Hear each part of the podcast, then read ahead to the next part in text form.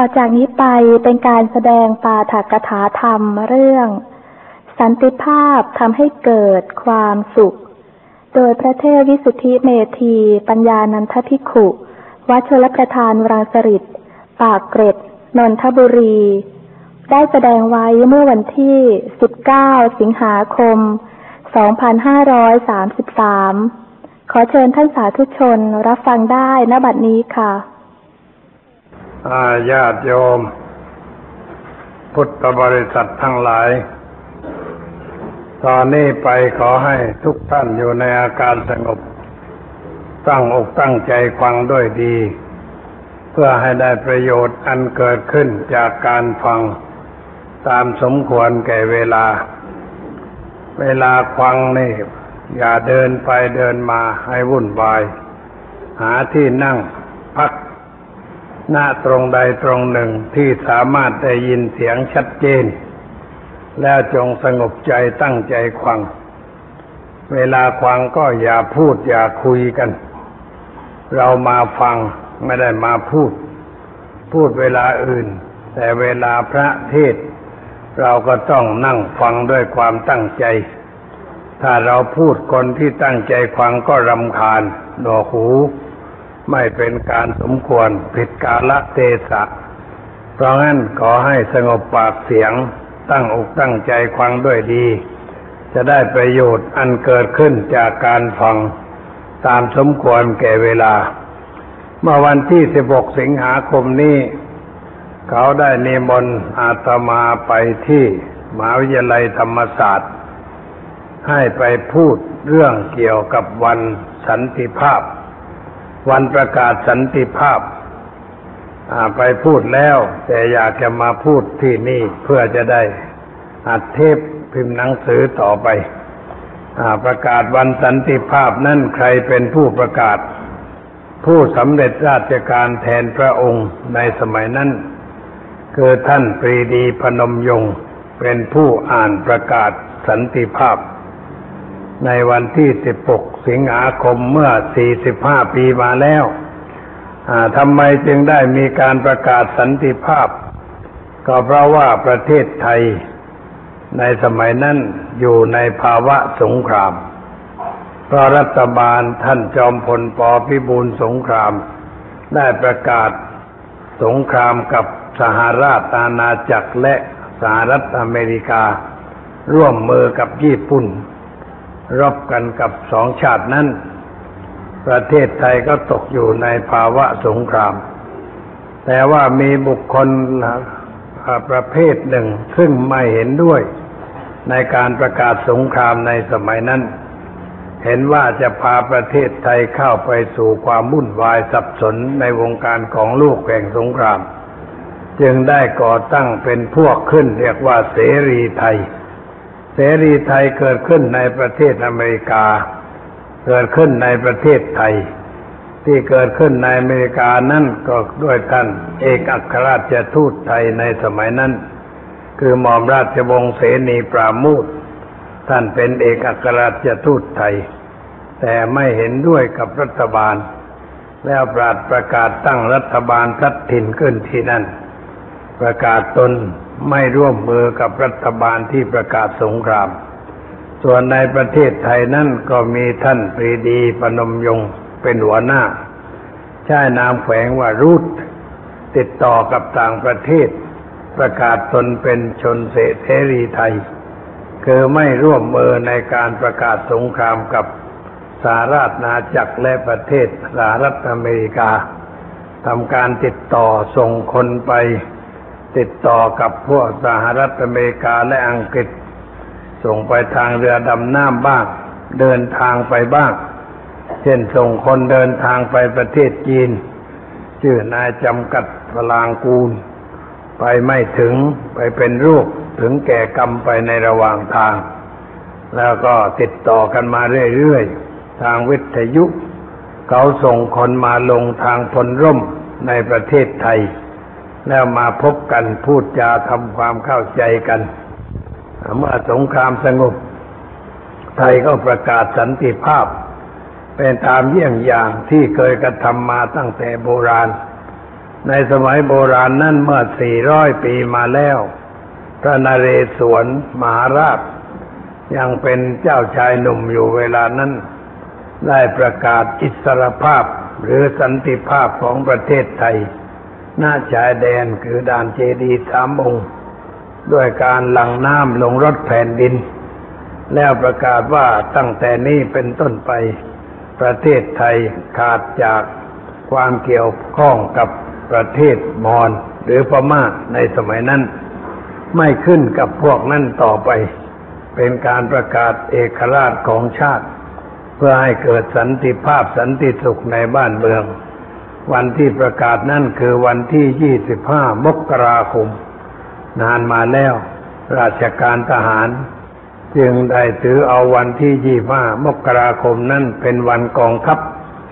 แล้วก็มีการไปวางพวงมาลาสักการะที่อนุสรณ์ดอนเจดีย์ที่จังหวัดสุพรรณบุรีอันเป็นสถานที่ที่ชนช้างกับพระมหาอุปราชาแล้วพระมหาอุปราชาถึงแก่กรรมไปก็เรียกว่าเป็นการประกาศสันติภาพคนในลูกที่สนใจในเรื่องสันตินี่มีอยู่มากกว่าคนที่ฝ่ายสงครามเพราะว่าโดยปกติคนชาวลูกทั่วไปนั้นมีจิตใจรักสันติรักความสงบไม่อยากรบไม่อยากทะเลาะวิวาทกับใครๆเพราะการรบกันนั่นมันเป็นการสิ้นเปลืองเงินทองของชาติมากมายก่ายกองทำให้สูญเสียทรัพยากรธรรมชาติสูญเสียบุคคลสูญเสียทุกสิ่งทุกอย่างมีแต่คนประเภทโง่ๆเท่านั้นที่จะกระโจนเข้าสู่สงครามแต่คนที่ฉลาดนั้นเขาจะต้องหลีกเลี่ยงไม่รบกับใครการรบกันนั่นเป็นความเสียหายเมื่อครั้งที่พระพุทธเจ้าของเรายังทรงพระชนอยู่นั่นพระองค์ก็ได้ทำให้เกิดสันติภาพในหมู่พระญาติครั้งหนึ่งคือว่าพระญาติทั้งฝ่ายบิดาและฝ่ายมารดาอยู่ที่เมืองกบิลพัสดุและกรุงเทวทหะรัฐสองรัฐนี้เป็นเกี่ยวดองกันคือเจ้าชายเจ้าหญิงในรัฐสองรัฐนี้มาแต่งงานสัมพันธ์กัน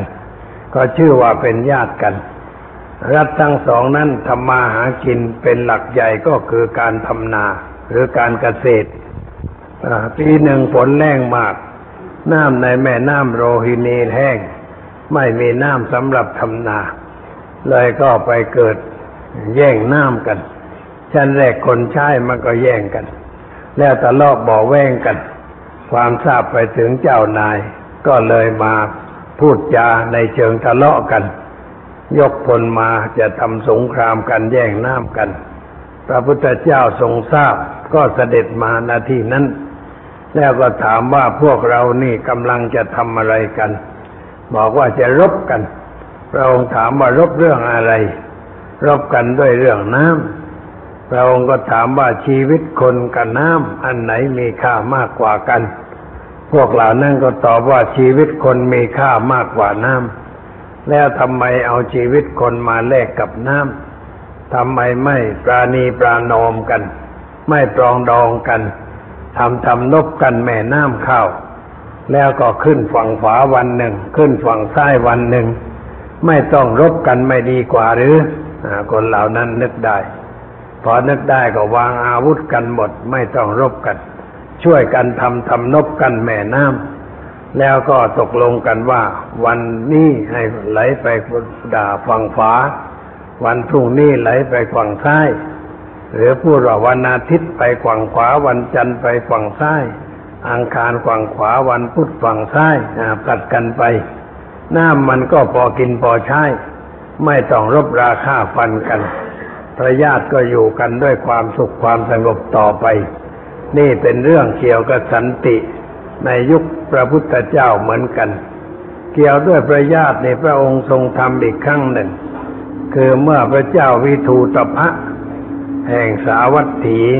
มีความโกรธพวกศากยะเรื่องที่มีความโกรธพวกศากยะก็เพราะว่าพระเจ้าปเสนทิโกศลผู้เป็นบิดาท่านนิมนต์พระไปฉันอาหารในวังทุกวัน แต่ว่าท่านไม่ค่อยได้มาดูเท่าใดคนใช้มันทำกันตามเขาชอบใจทำดีมั่งไม่ดีมั่งสนใจมั่งไม่สนใจมั่งพระแต่ก็รู้สึกอิจฉาละอาใจเลยไม่มาฉันแต่พระอานนท์กับพระองค์อื่นๆที่มาทุกวันวันหนึ่งพระเจ้าแผ่นประเสนที่โกศลเสด็จมาที่โรงเลี้ยงพระเห็นพระมีจำนวนน้อยอาหารมีจำนวนมากก็เลยถามเขาว่าทำไมพระน้อยก็พระมาเท่านี้ก็เลี้ยงเท่านี้ท่านก็ไปเฝ้าพระพุทธเจ้าบอกว่าหม่อมฉันทำอาหารเพื่อเลี้ยงพระทุกวันจำนวนมากแต่พระไปนิดเดียวพระพุทธเจ้าก็บอกว่าพระองค์ไม่ได้เป็นญาติกับพระสงฆ์จึงไม่ค่อยจะไปคือตอบในธรรมะแต่ท่านฟังผิดไปกว่าพูดภาษาธรรมแต่ท่านเป็นฟังเป็นภาษาคนไปคือนึกได้ว่าท่านนี่ไม่ได้เป็นญาติกับพระพุทธเจ้าเลยก็อยากจะเป็นญาติก็เลยส่งทูตไปขอลูกสาวพวกสักยะเพื่อเอามาแล้วก็จะได้เกิดเป็นญาติกับพระพุทธเจ้าพวกสักยะเป็นพวกมีทิฏฐิมานะจัดไม่ยอมให้เจ้าหญิงสักยะไปแต่งงานกับพวกเจ้าพระเจ้าประเสนที่โกศลซึ่งเป็นคนแก่แล้วด้วยเลยไม่ให้แต่ถ้าไม่ให้มันจะเป็นปัญหาทางการเมืองเจ้ามหานามบอกว่าไม่เป็นไรฉันมีลูกสาวคนหนึ่งเกิดจากนางทาสีชื่อวาสภคัตติยะเอาแม่คนนี้ให้ไปก็เลยให้ไปทำพิธีส่งเสียกันเป็นการเรียบร้อยพระเจ้าประเสนก็ทรงโปรดปรานแล้วก็ต่อมาก็มีลูกเป็นผู้ชายชื่อว่าวาสสภชื่อว่าวิทูตภะวิทูตภะเมื่อเจริญขึ้นพอรู้เดียงสาไม่เห็นญาติฝ่ายแม่เลยมีแต่ญาติฝ่ายพ่อทั้งนั้นก็เลยถามว่าแม่ญาติฝ่ายแม่นี่ไม่เห็นมาเลยสักคนหนึ่งแม่ไม่มีพ่อมีแม่หรือไม่มีพี่มีน้องหรือบอกว่ามีเหมือนกันแต่ว่าอยู่ไกลไม่สามารถจะมาเยี่ยมมาเยียนได้พอโตเป็นหนุ่มขึ้นก็อยากจะไปเยี่ยมญาติที่เมืองกมิลพัสต์ไปเยี่ยมเจ้าตาเจ้าตาเจ้ายายอันนี้ก็จัดกองทัพเดินทางไปเป็นบริวารมากมายไปถึงเมืองกมิลพัสต์พวกกมิลพัสต์ก็จัดแจงต้อนรับโดยให้คนที่เด็กอ่อนๆกว่าวิทูตภะไปหมดไปที่อื่นหมดไม่มีใครสักคนมีแต่คนแก่อายุมากกว่าวิทูตภะวิทูตภะมาถึงก็ไหว้กันใหญ่ไหว้กันไหว้เจ้าไหว้มากมายก่ายกองไม่มีใครไหว้วิทูตภะสักคนเดียววิทูตภะก็สงสัยว่าเอ๊ะเมืองนี้ไม่มีใครมีอายุอ่อนกว่าเราบ้างหรือจึงไม่มาไหว้เราเลยบอกว่ามีเหมือนกันแต่ว่าเขาไม่อยู่เขาไปข้างนอกไปเที่ยวไปสนุกสนานที่อื่นไม่ต้องตกใจแล้วไม่ต้องวิตกกังวลไหว้พวกญาติผู้ใหญ่ก็พอแล้วแล้วก็ต้อนรับเลี้ยงดูกันไปตามเรื่องนั่นแหละแต่ว่าวันจะเดินทางกลับเนี่ยไอ้นายทหารของวิทูตภะคนหนึ่งลืมดาบไว้ลืมดาบก็กลับมาเอาดาบเห็นนางทาสีคนหนึ่งกำลังเอาน้ำนมราดที่วิทูตภะเคยนั่งราดแล้วก็บ่นพึมพำว่าอีลูกขี้ข้าอีลูกคนที่เป็นขี้ข้าเขามานั่งตรงนี้อัปรีจันไรทำให้กูเหน็ดเหนื่อยต้องล้างนายทหารคนนั้นมาได้ยินก็พอดีเลยถามอะไรเธอบ่นพึมพำเรื่องอะไรบอกไม่มีอะไรแล้วบ่นพึมพำฉันได้ยินนิดหน่อยต้องบอกนะไม่บอกฉันเอาดาบนี่เชือดคอก็เลยบอกความจริงบอกว่าวิทูตภะน่ะเป็นลูกนางทาสีมารดาก็เกิดจากคนรับใช้ไม่ใช่พวกสักยะหรอกแต่ว่าพวกสักยะส่งไปเป็นตัวปลอมให้แก่พระเจ้าประเสนที่โกศลวิทูตภะก็กรูดสิโกรธแล้วหาว่าพวกญาตินี่ไม่เอาใจใส่ตนดูหมิ่นก็เลยกลับไปเมืองก็เตรียมทัพยกมาจะตีเมืองสักยะเมืองกมิลพัสต์ ระพุทธเจ้าทรงทราบก็เสด็จมานั่งอยู่ใต้ต้นไม้ใบกรูนซึ่งร้อนแต่อีกที่หนึ่งมีต้นไม้ชุ่มชื่นใบหนาพระองค์ไม่นั่งแต่นั่งที่ใบกรูนมีตูตะป้าผ่านมาก็ไปรู้ว่าพระพุทธเจ้าประทับนั่งก็ไปกราบไหว้นมัสการแล้วก็ถามว่าทำไมพระองค์มานั่งอยู่ในที่ต้นไม้ไม่มีใบแดดร้อนจัดพระองค์ตอบว่าความร้อนของฉันมันเล็ก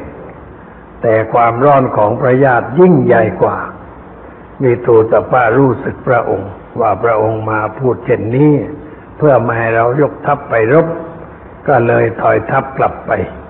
ไม่ทำการฆ่าแกงพวกสาขยะในคราวนั้นแต่ว่ามาอีกครั้งหลังพระพุทธเจ้าเสด็จไปไกลห่างจากที่นั่นไปมาไม่ทันเพราะบ้านเมืองสมัยก่อนไม่มีเรือบินไม่มีรถยนต์รถไฟนั่งเลยมาช่วยไม่ทันก็เลยวิทูตป้าฆ่าพวกสาขยะเสียเกือบหมดเลยทีเดียวฆ่าใครคนไหนเรียกตัวเป็นสักยะก็ฆ่าแต่ทั้งนั้นเป็นการฆ่าครั้งยิ่งใหญ่จะเป็นการทำลายพวกสักยะพระพุทธเจ้าท่านมาห้ามไม่ทันพระองค์พระผู้มีพระภาคทรงสรรเสริญสันติภาพสันติสุขไม่อยากให้ใครรบราฆ่าฟันกันหลังยุคพระพุทธเจ้าคนในประเทศอินเดียที่ส่งเสริมสันตินี่มีอยู่สองท่านคือเสรพินนาตกรคนหนึ่งมหาตมะกันทีคนหนึ่งเสรพินนาตกรเนี่ยแกเป็นสกุลพราหมณ์เกิดที่เมืองคัลคัตตาบ้านเกิดของท่านอยู่ใกล้สะพานที่เสียงดังที่สุดในโลกดังตลอดเวลา24ชั่วโมงไม่มีหยุดเขาเรียกว่าสะพานออร่าข้ามแม่น้ำมุกหลีที่เมืองคัลคัตตาแม่น้ำมุกหลีนั่นเป็นสายหนึ่งเป็นแขนของแม่น้ำคงคาเขาทำสะพานเหล็กข้ามเสียงดังสนั่นบันไหวแกท่านเกิดที่นั่นอยู่ที่นั่นแต่ว่าท่านก็เป็นนักปราชญ์ผู้ยิ่งใหญ่ของประเทศอินเดียแต่งหนังสือมากมายแต่งบทละครมากมายสำหรับให้คนแสดงแต่ว่าต่อมาท่านแต่งหนังสือชื่อคีตัญชลีแล้วก็คนแปลไปเป็นภาษาฝรั่งคนองค์การที่เรียกว่าโนเบิลในประเทศสวีเดนรางวัลโนเบิลนี่เขาอ่านแล้วเขาก็พอใจเห็นว่าท่านผู้นี้ส่งเสริมสันติภาพก็เลยให้รางวัลโนเบิลแก่ท่านเรียกว่ารางวัลสันติภาพเพราะท่านเขียนบทความเกี่ยวกับให้คนรักกันสามัคคีกัน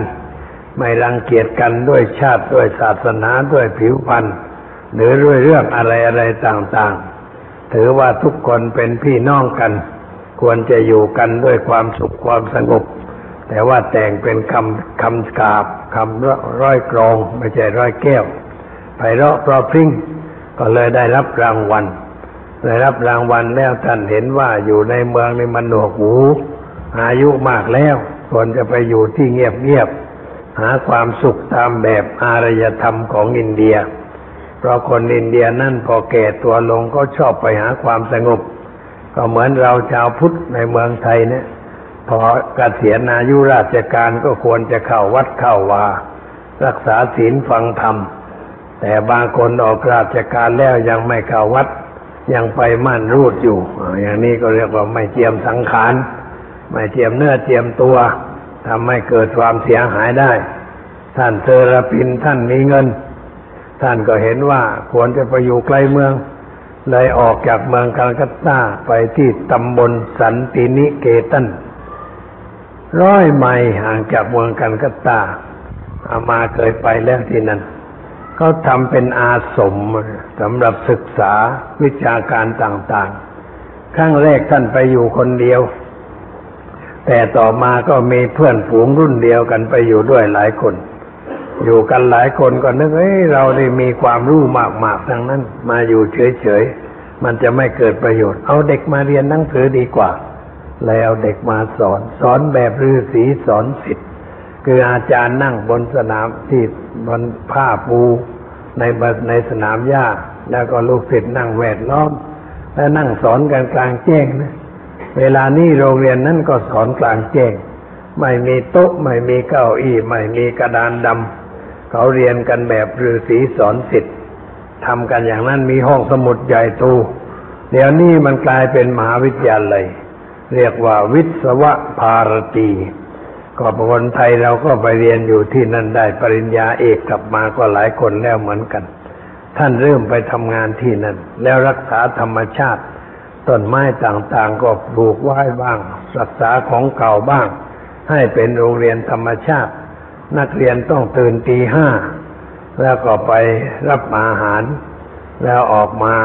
ร้องเพลงสวดมนต์ก่อนเข้าเรียน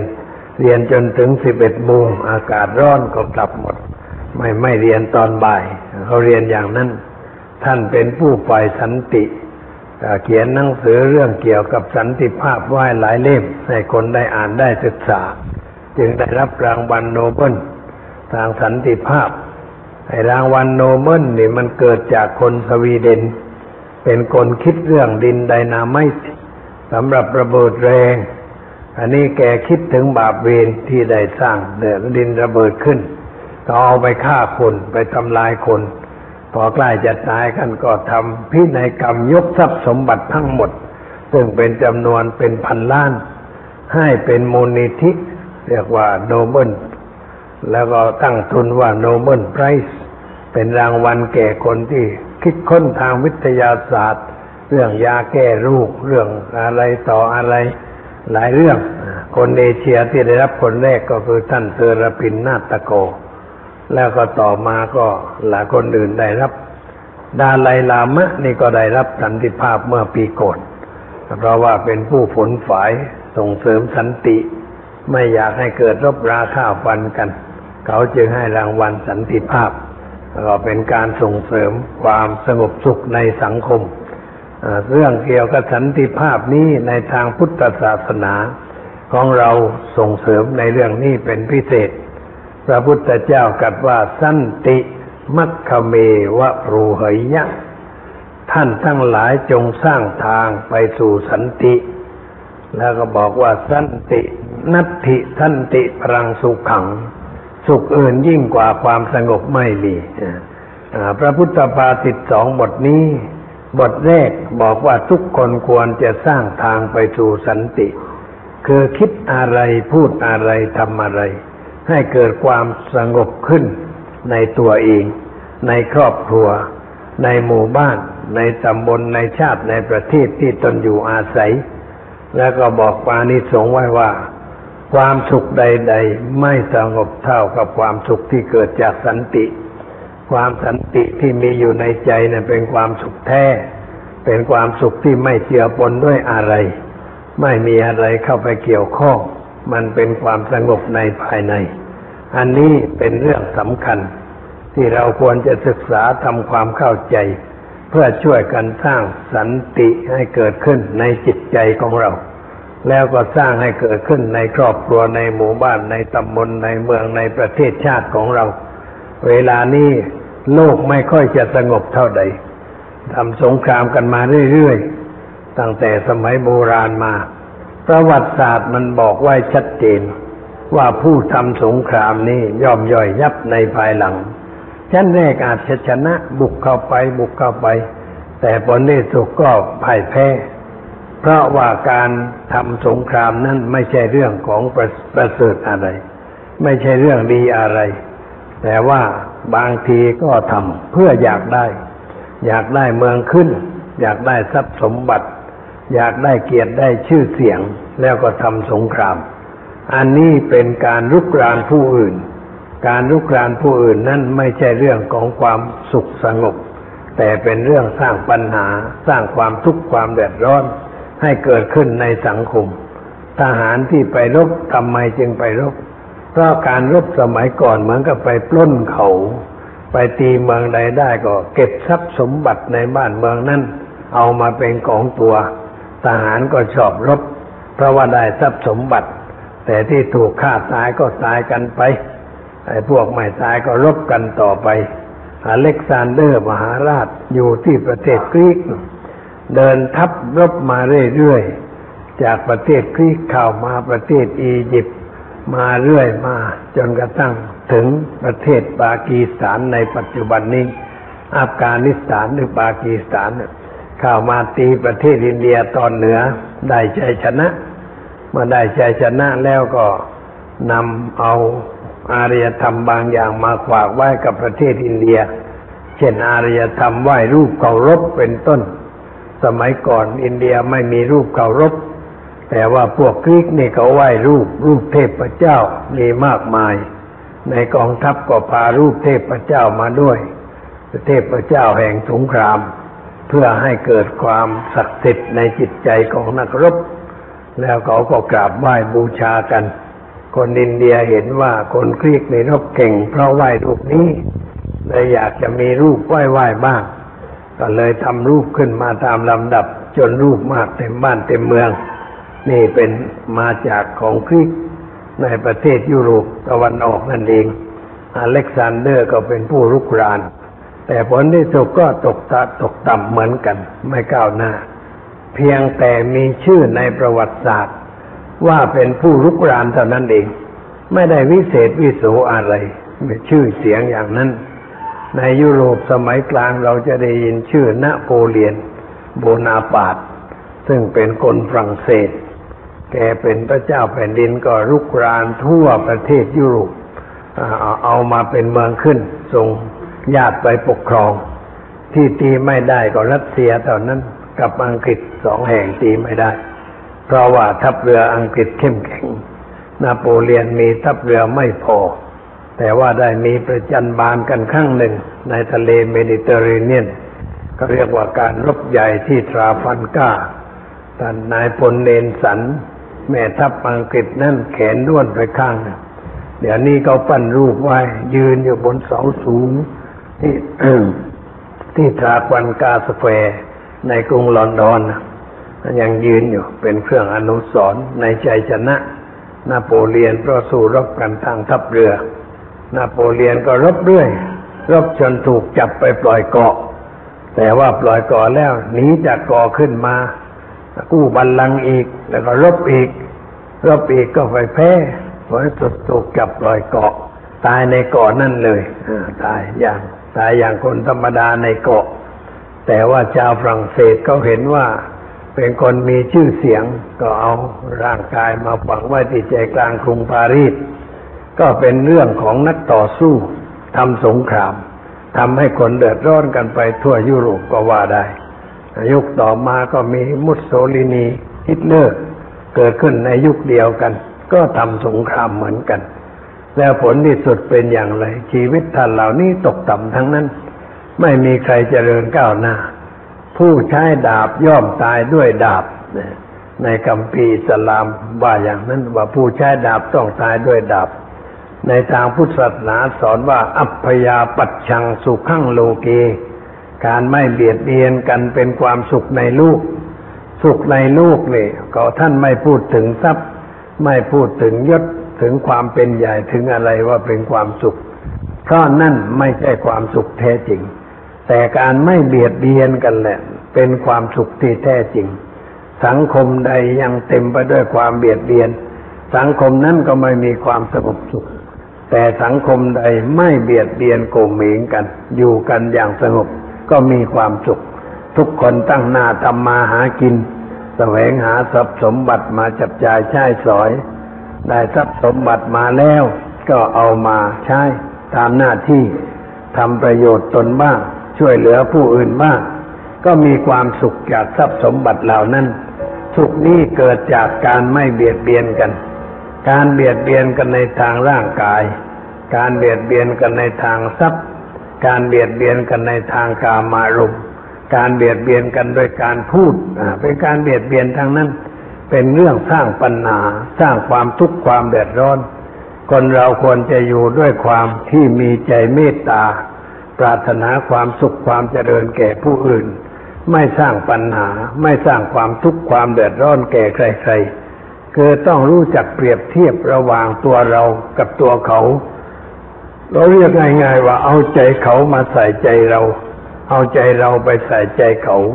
ต้องคิดถึงตัวก่อนว่าถ้าสมมุติว่ามีใคร มาทำอะไรกับเราในรูปนั้นเราจะพอใจหรือไม่ถ้าใครทำร้ายร่างกายเราเนี่ยเราจะชอบใจหรือไม่ใครมาฆ่าเราเราชอบใจหรือไม่ใครมาลักของของเราไปเราชอบใจหรือไม่ใครช่อโกงเราเราชอบใจหรือไม่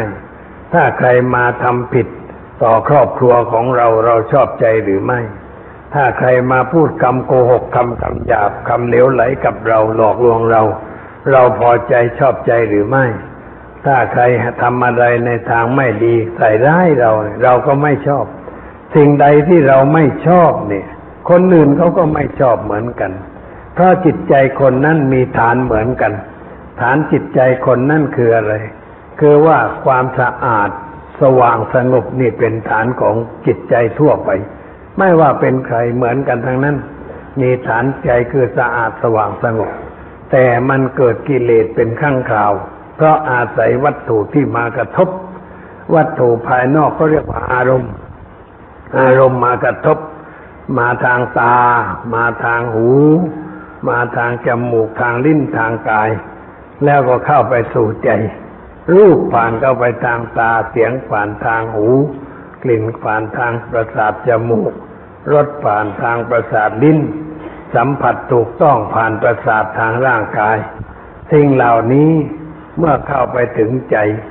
เรารับสิ่งนั้นด้วยอำนาจอวิชชาคือความไม่รู้ไม่เข้าใจในเรื่องนั้นเราก็มีปัญหามีความทุกข์มีความเดือดร้อนแต่เรารับสิ่งนั้นด้วยปัญญามันก็ไม่มีปัญหาอะไรแต่คนทั่วไปนั่นขาดการอบรมบ่มนิสัยไม่สร้างสติสร้างปัญญากำหนดรู้ในเมื่ออะไรมากระทบเมื่อมันกระทบโดยไม่รู้ก็เกิดความโลภอยากได้เกิดโทสะเมื่อไม่ได้ดังใจเกิดความหลงมัวเมาอยู่ในสิ่งนั้นทำให้เกิดปัญหาใจถูกประทุษร้ายด้วยกิเลสประเภทต่างๆที่เกิดขึ้นรบกวนจิตใจใจก็เปลี่ยนสภาพดั้งเดิมมาเป็นใจที่เศร้าหมองขุ่นมัวเร่าร้อนวุ่นวายด้วยประการต่างๆนี่มันเป็นอย่างนี้อันนี้ถ้าว่าพูดด้วยฐานจิตใจดั้งเดิมของคนเราจริงๆแล้วเราไม่ต้องการความทุกข์ไม่ต้องการความวุ่นวายทางจิตใจถ้าใครมาทำกับเราเราก็ไม่ชอบเมื่อเราจะไปทำกับคนอื่นเขาก็ไม่ชอบเหมือนกันเพราะงั้นพระพุทธเจ้าจึงตรัสว่าสัตว์ทั้งหลายย่อมหวาดกลัวอาญาเราจึงควรเอาตัวเป็นเครื่องอุปมาเปรียบเทียบแล้วไม่ทำตนให้เดือดร้อนแก่ใครๆในที่แห่งหนึ่งพระองค์ตรัสว่าผู้ใดอยากได้ความสุขเพื่อตนแต่ไปทำคนอื่นให้เดือดร้อนเป็นทุกข์ผู้นั้นจะไม่ได้รับความสุขสมใจบุคคลใดอยากได้ความสุขส่วนตนไม่ทำคนอื่นให้เดือดร้อนผู้นั้นแหละจะได้ความสุขอย่างแท้จริงมันเป็นอย่างนั้นเพราะฉะนั้นสิ่งใดที่เราต้องการคนอื่นก็ต้องการเหมือนกันคนเราโดยทั่วไปนั้นก็รักสุขเกลียดทุกข์กันอยู่ทั้งนั้นแหละไม่มีใครรักความทุกข์เกลียดความสุขกันเลยแม้แต่น้อยเมื่อเราเข้าใจเรื่องอย่างนี้ทำไมเราจะไปก่อกรรมทำเข็ญแก่ใครๆท่านจึงสอนว่าให้อยู่ด้วยน้ำใจเมตตาต่อกันเราเห็นใครก็แผ่เมตตาไปยังเขานึกในใจขอให้มีความสุขขอให้มีความเจริญขอให้มีความก้าวหน้าในชีวิตในการงานปราศจากข้ออุปสรรคขัดข้องในการดำเนินชีวิตเถิดเราคิดอย่างนี้เรียกว่าคิดด้วยความเมตตาปรารถนาดีต่อบุคคลอื่นแต่ถ้าเราคิดตรงกันข้ามคิดในเขาเดือดร้อนเสียหายก็เป็นการประทุษร้ายทางใจแล้วมาใจประทุษร้ายวาจาก็จะเป็นเครื่องทิ่มแทงคนอื่นการกระทำก็จะเกิดความเสียหายแก่คนอื่นอะไรๆมันก็จะเสียหายไปหมดสิ่งทั้งหลายจึงเกิดจากใจของเราโดยเฉพาะแต่ละคนจึงควรจะทำใจให้อยู่ในสภาพที่เป็นความสงบไม่วุ่นวายไม่เร่าร้อนไม่คิดเรื่องชั่วไม่พูดเรื่องชั่วไม่ทำเรื่องชั่วไม่คบหาสมาคมกับคนชั่วคนร้ายไม่ส่งเสริมสิ่งชั่วร้ายขึ้นในสังคมอย่างนี้เรียกว่าเราสร้างความสงบไม่เกิดขึ้นมีคนจำนวนไม่น้อยเหมือนกัน ที่อยากจะมั่งมีอยากจะเป็นใหญ่เป็นโตในสังคมแต่ว่าขึ้นมาจากฐานที่ทำให้คนอื่นเดือดร้อนเช่นเรามั่งมีแต่ว่าเราเบียดเบียนผู้อื่นทำให้คนอื่นเดือดร้อนทำมาหากินบางประเภทต้องทำให้คนอื่นเดือดร้อนถ้าใครมากัดขวางก็ฆ่าทิ้งไปเลยต้องฆ่าฟันกันทำร้ายร่างกายกันทำให้เขาถึงแก่ความตายไอ้บาปเวรอันนั้นมันก็ไม่ไปไหนมันต้องกลับมาหาผู้กระทำจึงปรากฏเป็นข่าวว่าคนฆ่ากันบ่อยๆยิงกันบ่อยๆคนที่ถูกยิงถูกฆ่าโดยวิธีใดก็ตามแสดงว่ามีสาเหตุคือมีปัญหามีเรื่องที่เขาทำไว้ก่อนทำกรรมไม่ดีไว้จึงถูกกรรมนั้นสนองผลทำให้ตนต้องเป็นทุกข์ในภายหลังแต่คนใดที่ร่ำรวยด้วยทางสุจริตค่อยๆเป็นมาโดยลำดับไม่รีบร้อนไม่อาศัยใจที่รีบร้อนไม่ลูกเกินไปไม่อยากได้เกินไปแต่ทำอะไรก็ทำตามหน้าที่ที่จะต้องทำแล้วผลมันก็เกิดขึ้นเมื่อเกิดผลขึ้นแล้วก็รู้จักเก็บรู้จักใช้รู้จักทำให้มันเจริญงอกงามต่อไปรู้จักจัดระเบียบการเป็นอยู่ให้เรียบร้อยตามหลักธรรมะในพุทธศาสนาทรัพย์สมบัติก็เหลือกินเหลือใช้แล้วเอาไปลงทุนหาผลต่อไปการลงทุนในเรื่องอะไรถ้าเห็นว่าเป็นไปเพื่อการเบียดเบียนผู้อื่นเขาจะไม่ทำเขาไม่ประกอบอาชีพนั้นค้าขายก็ไม่ให้ใครเดือดร้อนแต่เราค้าขายให้คนอื่นเดือดร้อนเราก็ต้องได้รับผลคือความเดือดร้อนทำอาชีพใดสร้างปัญหาขึ้นในสังคมให้คนอื่นได้รับความทุกข์ความเดือดร้อนมันเป็นอาชีพที่ไม่สบายผู้กระทำอาชีพที่ให้คนอื่นเดือดร้อนนั้น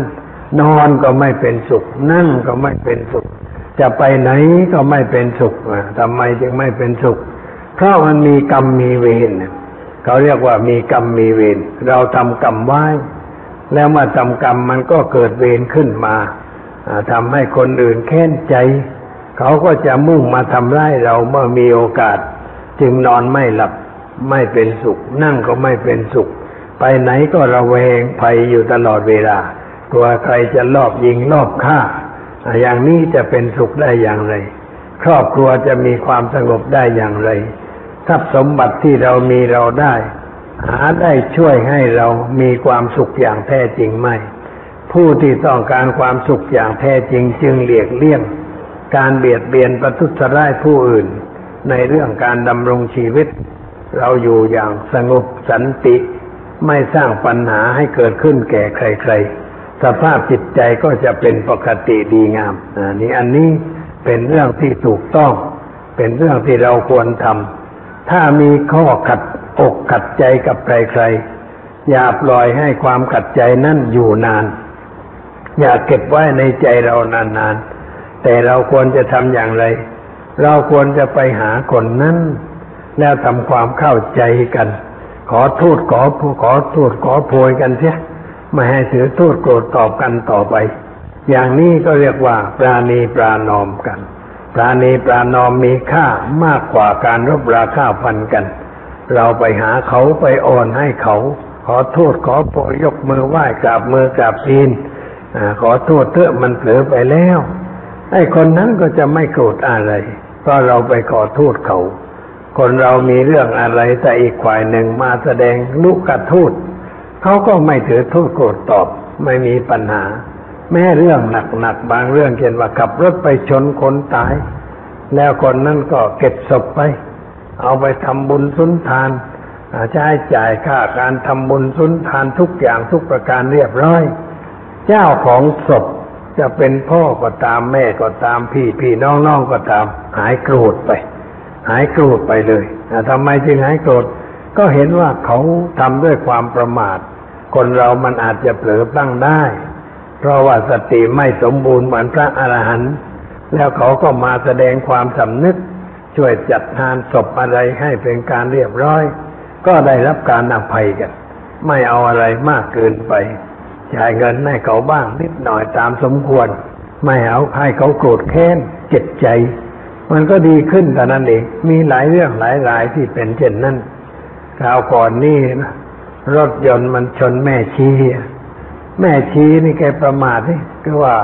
แกลงด้านซ้ายของรถพอลงแล้วแกวิ่งไปด้านขวาเนี่ยแต่คนขับห้ามมาย้ายอย่าไปก่อนหยุดอยู่ก่อนแกก็ไม่ได้ยินออกไปอันนี้ว่าไปด้านขวารถมันขึ้นมารถนั้นไม่ได้ชนแม่ชีไปชนรถเองรถกำลังวิ่งแกก็ไปชนโครงเราให้เดินไปนะไอ้รถนั่นก็พยายามหลบลงไปข้างถนนนะเห็นทางวิ่งลงไปแล้วยังขึ้นมาได้อีกนะคนไปเห็นว่าเอ้ยมันประหลาดเลยมันลงไปอย่างนั้นแล้วมันยังขึ้นมาได้คนขับก็ว่าเก่งนะขึ้นมาถึงก็หยุดรถทันทีเขาไปยกร่างแม่ชีใส่รถไอ้คนที่ได้เห็นนี่กำลังเอาไปทำไมชนก็แล้วหนีไปนะแต่คนนั้นก็บอกว่าหนีทำไมหนีไปไหนเราทำความผิดเราก็ต้องรับผิดสิต้องเอาแม่ชีไปโรงพยาบาลชนแถวบริเวณอยุธยาเราก็พาแม่ชีมาส่งโรงพยาบาลอยุธยาให้หมอสุขจัดการรักษาแล้วเขาก็ไปโรงพักไปบอกตำรวจว่าเรื่องเหตุการณ์มันเกิดขึ้นอย่างนี้ตำรวจว่าคุณนี่มันโง่ที่สุดในหมู่คนขับรถทั้งหลายในโลกนี้อยู่เพราะว่าใครๆเขาหนีทั้งนั้นคุณมาหาทำไมไปปราณีประนอมกับเจ้าภาพเขาดีกว่าบอกว่ามันก็เป็นหน้าที่เราทำผิดก็ต้องแจ้งความไว้ก่อนตำรวจว่านี่แหละมันคนนี่มันโง่มันด่าอีกตำรวจด่าหาว่าโง่ไอ้คนดีมันถูกหาว่าโง่ไปซะอีกเขาก็เลยกลับบ้านแต่พอรุ่งเช้ารีบมาแต่เช้าเลยมาดูแม่ชีที่โรงพยาบาลอยุธยามาถึงก็ไม่มีแล้วไม่มีแม่ชีแล้วเขาถามว่าไปส่งไปกรุงเทพไม่รู้ส่งไปที่ไหนเขาก็มากรุงเทพไปที่ศิริราชไปที่โรงพยาบาลวชิระไปโรงพยาบาลกลางไปเที่ยวถามทุกโรงว่ามีแม่ชีป่วยนี่เขาส่งมาที่นี่บ้างหรือไม่แต่ไปโรงพยาบาลหนึ่งเขาบอกว่าป่วยเป็นรถชนไม่ต้องไปนู่นสถานีนิติเวชโรงพยาบาลตำรวจก็ไปที่นิติเวชนะแม่ชีตายแล้วแกก็จัดการเขาพิสูจน์อะไรเสร็จแล้วแกไปซื้อผ้าขาวมาห่อศพอะไรเรียบร้อยซื้อโลงมาใส่พามาที่วัดนี้เพราะรู้ว่าลูกชายแม่ชีเคยบวชที่วัดนี้ก็พามาที่นี่แต่พวกญาติยังไม่รู้เพราะญาติอยู่ไกลอยู่อำเภอวัดสิงห์จังหวัดชัยนาทยังไม่มีใครมาแกก็สวดของแกทำบุญอะไรไปตามเรื่องคืนที่สองญาติมาถึงเห็นคนชนนี่เป็นเจ้าภาพอยู่แล้วก็ไม่ว่าอะไรเขาก็เข้าไปรู้ว่าญาติมาแกก็ไปกราบคนนั่นไปไหว้คนนี้ขอโทษขอโพยอะไรต่างๆไปตามเรื่องแต่ว่าลูกชายนี้ชักจะโกรธบอกว่าแหมชนแม่ของกูตายกูต้องเอาให้เจ็บมาจะเรียกเอาเงินตั้งเท่าไหร่ตั้ง 60,000 เนี่ยเอาตั้ง 60,000แกก็มาหาอาตมาบอกว่าหลวงพ่อผมเนี่ยไม่ใช่คนร่ำรวยทำงานโรงงานแต่มีรถกลับบ้านอยู่อำเภอที่อ่างทองผมนี่เป็นลูกศิษย์วัดมาก่อนแล้วพาเจ้าคุณอาจารย์มาด้วยมาช่วยพูดเลยบอกว่าเดี๋ยวก็ได้ฉันจะพบเจ้าภาพเขาก่อนเลยพบเจ้าภาพบุรุษเนี่ยคุณแม่ของเราตายไปแล้วอย่าไปทำลายคนดีเลยเพราะคนนี้เขาเป็นคนดีอย่าให้คนดีเดือดร้อนเพราะเขาเก็บศพมาเรียบร้อยเอาไปโรงพยาบาลแล้วอุตส่าห์ไปเที่ยวสอบถามจนรู้ว่าศพอยู่ที่ไหนเอาซื้อมาอาบน้ำศพมาทำบุญสุนทานก็ทำเรียบร้อยทุกอย่างนี่เขาเป็นคนดีเราควรจะรักษาคนดีช่วยคนดีไว้อย่าเอาเขาแพงๆเลยลดลงมาเหลือสัก40,000บอกว่ามันมากไปนะ40,000ก็หาเงินไม่ได้เดี๋ยวพรุ่งนี้พบกันใหม่ไอ้เขาพบวันนั้นนะคนที่จนนะไปยืมเงินก็มา20,000เสียดอกหมื่นละ20 บาทต่อเดือนเลยก็มาถึงบอกว่าผมไปยืมเงินก็มาแล้วหลวงพ่อเอามา20,000ไม่เดี๋ยวก่อนคุยกันก่อนเอาไปคุยกันบอกเนี่ยเขาก็ไม่ลำบากยากจนไม่ใช่คนร่ำรวยอะไรเราอย่าเอาเขามากเลย นิดๆหน่อยๆพอสมควรนะเขาทำดีทุกอย่างแล้วพูดกันไปพูดกันมาก็เลยเอาเพียง10,000 เดียวเท่านั้นเองแกก็เลยเอาเงินยืม 20,000 ไปคืนก็10,000เหลือ10,000ก็เสียดอกกันต่อไปลดลงมาถึงขนาดนั้นให้อภัยแก่กันและกันนี่มันดีอย่างนี้คนเรามันจะรู้ว่าผิดแล้วมันต้องไปรับผิดถ้ารับผิดแล้วมันอะไรมันก็เรียบร้อยไปแต่ถ้าไม่รับเนี่ยมันเสียหายเกิดความทุกข์ในภายหลังจึงควรจะได้เป็นอย่างนั้นถ้าเราจะสร้างสันติให้เกิดขึ้นในหมู่สังคมควรทำอย่างนั้นในครอบครัวก็เหมือนกันสามีปัญญาต้องอยู่กันด้วยความสงบอย่าอยู่กันด้วยความวุ่นวายและทำอย่างไรคือว่าต่างคนต่างให้เกียรติแก่กันและกันสามีก็ต้องให้เกียรติแก่ภรรยาภรรยาก็ต้องให้เกียรติแก่สามีแล้วก็ทำหน้าที่ของตนให้ถูกต้องเป็นมีความซื่อสัตย์ต่อกันไม่ไปเที่ยวหาความสุขนอกบ้านไม่คิดนอกใจให้เกิดความระแวงสงสัยแก่กันและกันอยู่กันด้วยความซื่อสัตย์ปราณีปรานอมกันไปทำงานที่ไหนกลับมาก็รีบมาบ้านไม่ไปเที่ยวสโมสรไม่ไปเที่ยวดื่มไม่ไปเที่ยวเล่นบินเลียดอะไรวุ่นวายเพราะนึกถึงบ้านเราก็รีบมาบ้านแม่บ้านก็ชื่นใจลูกก็ชื่นใจได้พบหน้าพ่อแม่อยู่กันพร้อมหน้ากินข้าวพร้อมกันได้คุยกันในโต๊ะอาหารกินข้าวเสร็จแล้วก็ไปนั่งดูข่าวโทรทัศน์ด้วยกันไปกวางเทศหลวงพ่อปัญญาด้วยกันอย่างนี้มันก็สบายใจมาอยู่กันด้วยความสงบสุขไม่มีปัญหาอะไรถ้อยทีถ้อยอาศัยกันเสียสละให้แก่กันสามีก็เสียสละเพื่อภรรยาภรรยาก็เสียสละเพื่อสามีมันก็สบายไม่มีปัญหาแล้วต่างคนต่างรู้ใจกันว่านิสัยใจคอเป็นอย่างไรสิ่งใดสามีไม่ชอบปัญญาก็ไม่ทำไม่พูดไม่คิดถึงเรื่องนั้นสิ่งใดปัญญาไม่ชอบสามีก็ไม่ทำเรื่องนั้นไม่พูดเรื่องนั้นให้กระทบกระเทือนจิตใจต่างคนต่างถนอมน้ำใจกันก็อยู่กันด้วยความสุขไม่มีปัญหาอะไรอันนี้เรามีลูกพ่อแม่ก็ทำหน้าที่ให้ถูกต้องต่อลูกด้วยการแนะนำพร่ำเตือนสิ่งดีสิ่งชั่วให้ลูกเข้าใจให้ทำแต่เรื่องดีอย่าไปทำเรื่องชั่วให้รักการเรียนในขยันเอาใจใส่ในการศึกษาดูแลการเรียนลูกให้ดีถ้าลูกต้องการอะไรที่จำเป็นแก่การศึกษาจัดซื้อหาให้เขาได้รับความสะดวกสบายในการศึกษาเล่าเรียนไปติดต่อที่โรงเรียนบ้างเพื่อจะได้รู้ว่าสภาพชีวิตของลูกเป็นอย่างไรมีอะไรควรแก้ไขควรปรับปรุงอย่างนี้ก็อยู่กันด้วยความสงบคราวนี้ระหว่างเพื่อนบ้านเราจะอยู่กันอย่างไรก็ต้องอยู่กันด้วยไมตรีจิตมิตรภาพถือว่าเป็นเพื่อนบ้านกันเพื่อนบ้านกันก็ต้องเอื้อเฟื้อเผื่อแผ่มีอะไรก็แบ่งกันกินแบ่งกันใช้บ้านนายกมีอะไรก็ไปให้บ้านนายขอนายขอมีอะไรก็เอามาให้บ้านนายกนายกมีอะไรเกิดขึ้นบ้านนายขอก็มาช่วยกัน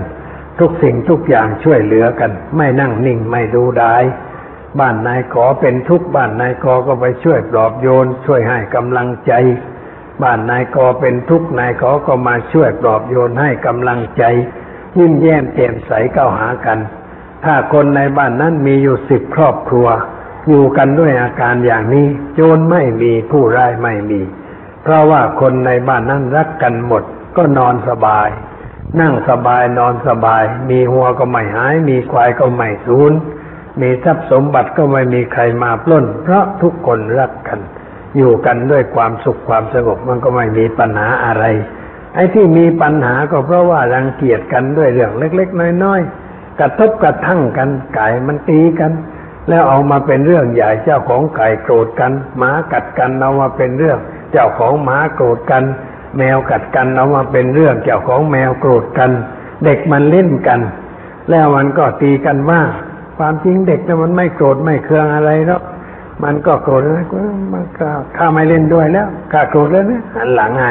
ไปเดี๋ยวก็มาหันหน้ามายิ้มกันต่อไปแล้วมาเล่นกันต่อไปเด็กมันไม่ผูกเวรไม่จองเวรมันเร็วผู้ใหญ่ถ้าทำเหมือนเด็กมั่งมันก็สบายมีอะไรเกิดขึ้นก็ให้อภัยกันไม่ถือโทษโกรธตอบ แล้วก็ไปง้อฝ่ายใดฝ่ายหนึ่งไปง้อกันไอ้การไปง้อเขาเนี่ยมันลดทิฏฐิลดมานะลดความถือตัวคนเรามันลดไม่ค่อยลงกูไม่ยอมเรื่องนี้ไม่ยอมเด็ดขาดนั่นแหละไอ้ตัวร้ายที่มันสร้างปัญหาขึ้นในครอบครัวในสังคมในเพื่อนบ้านไม่ยอมนะตัวก็เรียกว่าทิฏฐิมานะมีความเห็นแก่ตัวมีความถือดีมีความอะไรหลายอย่างซึ่งเป็นตัวกิเลสพอสมควรที่ทำให้ยุ่งมีปัญหาเรายอมว่าเนี่ยคนที่ไปง้อก่อนนั่นแหละเป็นผู้ชนะไอ้คนที่ไม่ง้อน่ะเป็นผู้แพ้อันนี้เราอยากชนะเขาเราก็ไปง้อเขาไปขอโทษขอโพยเขาแล้วก็ชวนมานั่งกินข้าวด้วยกันแต่อย่าเอาเหล้ามาเลี้ยงเดี๋ยวมันก็ผิดปกติก็ตีกันตายอีกอ่ะไม่ได้เรื่องอะไรเราก็หันหน้าเข้าหากันปราณีปราน้องพบกันที่ไหนก็ยกมือไหว้ยิ้มกันเสียมันก็หมดเรื่องอ่ะนี่พบแล้วทำเดินเฉยมองไปด้านโน้นเหมือนว่ามีอะไรน่าดูอย่างนั้นไอ้ด้านนี้ไม่มองเพราะคนนั้นมาเดินอยู่แล้วมันจะดีกันได้ยังไงเขาเรียกว่าสอนศีลไม่กินกันเนี่ยมันก็เข้ากันไม่ได้มองกันไม่ได้สายตามันไม่ชอบกันมันก็ไม่มีทางจะปราณีปรานอมกันเลยให้ถือหลักว่าปราณีปรานอมมีค่ามากกว่าการแตกแยกเราก็ปราณีปรานอมกันอย่างนี้ก็สบายใจไม่มีปัญหาอะไรเอาทีนี้ระหว่างคนต่างศาสนาเราในฐานะเป็นพุทธบริษัทนี่ควรจะทำตนให้ถูกต้องในระหว่างคนต่างศาสนาคือเราไม่ถือพระพุทธเจ้าสอนไม่ให้ถือไม่รังเกียจในระหว่างคนที่ถือศาสนาอื่นเมื่อครั้งยุคพระพุทธเจ้ายังทรงพระชนอยู่นั้นพระองค์ไปคุยกับศาสเจ้าลัทธิต่างๆบ่อยๆเช่นจะไปวิณฑบาตมายังเช้าเกินไปเอาแวะไปคุยกับสำนักเดียรถีสำนักนิครนสำหรับปริพาชกอาเจลกซึ่งเป็นนักบวชทั้งนั้นแหละแต่ว่าแตกต่างกันในความเชื่อพระองค์ก็ไปคุยกันสนทนาพาทีกันปรับความเข้าใจกันแต่บางทีก็เข้ากันได้บางทีเข้ากันไม่ได้อีกฝ่ายหนึ่งไม่ยอมพระองค์ก็บอกว่าท่านนี่มีความคิดความเห็นแบบนี้มานานแล้ว ไม่ยอมพระองค์ก็ลาจากไปบิณฑบาตไม่ได้ถืออะไรพบกันที่ไหนก็คุยกันได้นั่งกันได้อะไรกันได้แม่ลูกศิษย์ของเดรติของนิครนน่ะมาเป็นลูกศิษย์ของพระพุทธเจ้าพระพุทธเจ้ายังไม่ได้สอนให้ตัดสวาทขาดกันกับพวกนิครนที่เคยนับถือพระองค์ก็บอกว่าเธอเคยเป็นลูกศิษย์ของพวกนิครนมาก่อนบ้านเธอเปิดประตูสำหรับท่านเหล่านั้นแม้จะมาเป็นพุทธบริษัทเป็นลูกศิษย์ของเราอย่าปิดประตูบ้านสำหรับนักบวชประเภทนั้นเขามาก็ต้อนรับด้วยดีกราบไหว้ให้อาหารให้ที่อาศัยให้ทุกสิ่งอย่างเหมือนเคยทำอย่างใดก็จงทำอย่างนั้นต่อท่านเหล่านั้นไม่ผิดปกติพระองค์สอนอย่างนั้นก็เพื่อให้เกิดความสงบไม่มีการแตกแยกแตกเล่าในระหว่างพวกต่างศาสนาชาวพุทธเราจึงถือว่าไม่เป็นพิษเป็นภัยกับคนศาสนาอื่นและเราถือว่าคนศาสนาอื่นก็ไม่เป็นพิษกับเราแม้เขาจะพ่นพิษใส่เราก็ไม่ยอมรับพิษที่เขาพ่นใส่เราถือว่าเป็นคนด้วยกันถือธรรมะด้วยกันศาสนาก็คือตัวธรรมะนั่นแหละแต่เราไปตั้งชื่อเข้าเป็นพุทธเป็นคริสต์เป็นอิสลามเป็นฮินดูเป็นอะไรต่ออะไรไปใส่ชื่อตัวธรรมะแท้ๆไม่มีชื่อมันมีแต่ว่าข้อปฏิบัติอันจะทำให้เราพ้นจากความทุกข์ความเดือดร้อนในชีวิตประจำวันอย่าไปเที่ยวตั้งชื่อกันไปเลยเอามาปฏิบัติอันนี้คนถือศาสนาอื่นก็ถือว่าเขาปฏิบัติธรรมเหมือนกันแต่ว่าอาจจะต่างชั้นกันนิดหน่อยของเรามันอย่างนี้เขาอย่างนั้นก็อย่าไปรังเกียจเดียดฉันกันเพราะการรังเกียจนั้นสร้างปัญหารังเกียจกันระหว่างศาสนานี่สร้างปัญหาสร้างความแตกแยกแตกเล่าเป็นปัญหาใหญ่ในสังคมอยู่เหมือนกันเราชาวพุทธจะไม่ถืออย่างนั้นแต่ถือว่าทุกคนเดินตามเส้นทางแห่งธรรมะไปสู่จุดแห่งสันติอย่างแท้จริงคือพระนิพพานพระนิพพานเป็นสันติสูงสุดตามหลักในทางพุทธศาสนาเขาก็เดินไปสู่จุดนั้นแต่มันไม่ถึงก็ไม่เป็นไรเขาเดินอยู่เราก็เป็นเพื่อนเดินทางกัน จะไปเที่ยวทะเลาะบ่อแว้งกันระหว่างเดินทางทำไมไปทุบไปตีกันทำไมมันไม่ได้เรื่องอะไรเราก็เดินกันไปด้วยกันคุยกันไปด้วยกันมีอะไรก็แบ่งกันกินแบ่งกันใช้ถือว่าเป็นพวกเดียวกันอย่างนี้ก็สบายใจอยู่กันด้วยความสุขสงบคนไทยที่นับถือพุทธศาสนาแถวจังหวัดสตูลปัตตานียะลานราธิวาสซึ่งคนส่วนมากเขาเป็นอิสลามเขาก็อยู่กันได้ไม่มีปัญหาอะไรหรอกไอ้ที่มันยุ่งนะพวกนักการกวนนักกวนเมืองไม่กี่คนหรอกแต่ชาวบ้านทั่วไปเขาไม่ยุ่งกันเขาช่วยเหลือกันเอาสมมติว่าพวกอิสลามเขาทำพิธีถือบวชพวกเราก็ไปช่วยกันก็มีงานเช่นว่างานสุนัตนี่เป็นงานใหญ่เหมือนกับเราบวชเนรนะเขาทำพิธีสุนัตทำพิธีเข้าอิสลามคนไทยก็ไปช่วยเอาอาหารไปช่วยอะไรไปช่วยอ้าวคนไทยมีงานบวชหนักเขาก็เอามาช่วยมีงานศพเขาก็เอามาช่วยวัดวาอารามมีงานเขาก็มาช่วยแต่ว่าเขาไม่เรียกว่าทำบุญเขาเรียกว่าเอามาช่วยท่านไม่ใช่ทำบุญนะมันก็เหมือนกันนั่นแหละไอ้ช่วยมันก็ทำบุญแต่ว่ามันรังเกียจถ้อยคำเพราะว่าในศาสนาบัญญัติว่าไม่ให้ทำบุญแก่คนศาสนาอื่นอันนี้มันคับแคบไปหน่อยไม่กว้างขวางของเราไม่ว่าอะไรแต่ห้ามไม่ให้ทำวิธีอื่นวิธีที่ไม่ใช่พุทธศาสนาการทำทานให้แก่คนต่างศาสนาก็ได้ให้ใครก็ได้เราไม่ถือว่าเสียหายอะไรนี่หลักการเป็นอย่างนั้นก็อยู่กันด้วยความสุขความสงบไม่มีปัญหาอะไรถ้าหมู่บ้านอิสลามที่พูดไทยได้เราผ่านไปในหมู่บ้านทักทายปราศัยเขาทำอะไรเขาว่าทำอย่างนั้นอย่างนี้เขาบอกมากกินกันมั่งก็ได้วะชวนให้เราก็ไปกินด้วยหรือซ้ำไปเพราะว่าเขายิ้มต่อกันไม่มีเรื่องปัญหาชาวลูกควรจะอยู่กันอย่างนั้นแต่ลูกมักจะถือชาติถือศาสนาถือผิวพรรณถือภาษาถือวัฒนธรรมสอนให้ต่างคนต่างถือแล้วเข้ากันไม่ได้อันนี้มันผิดทางมันไม่ถูกทางถ้าถูกทางต้องถือว่าคนทุกประเภทเข้ากันได้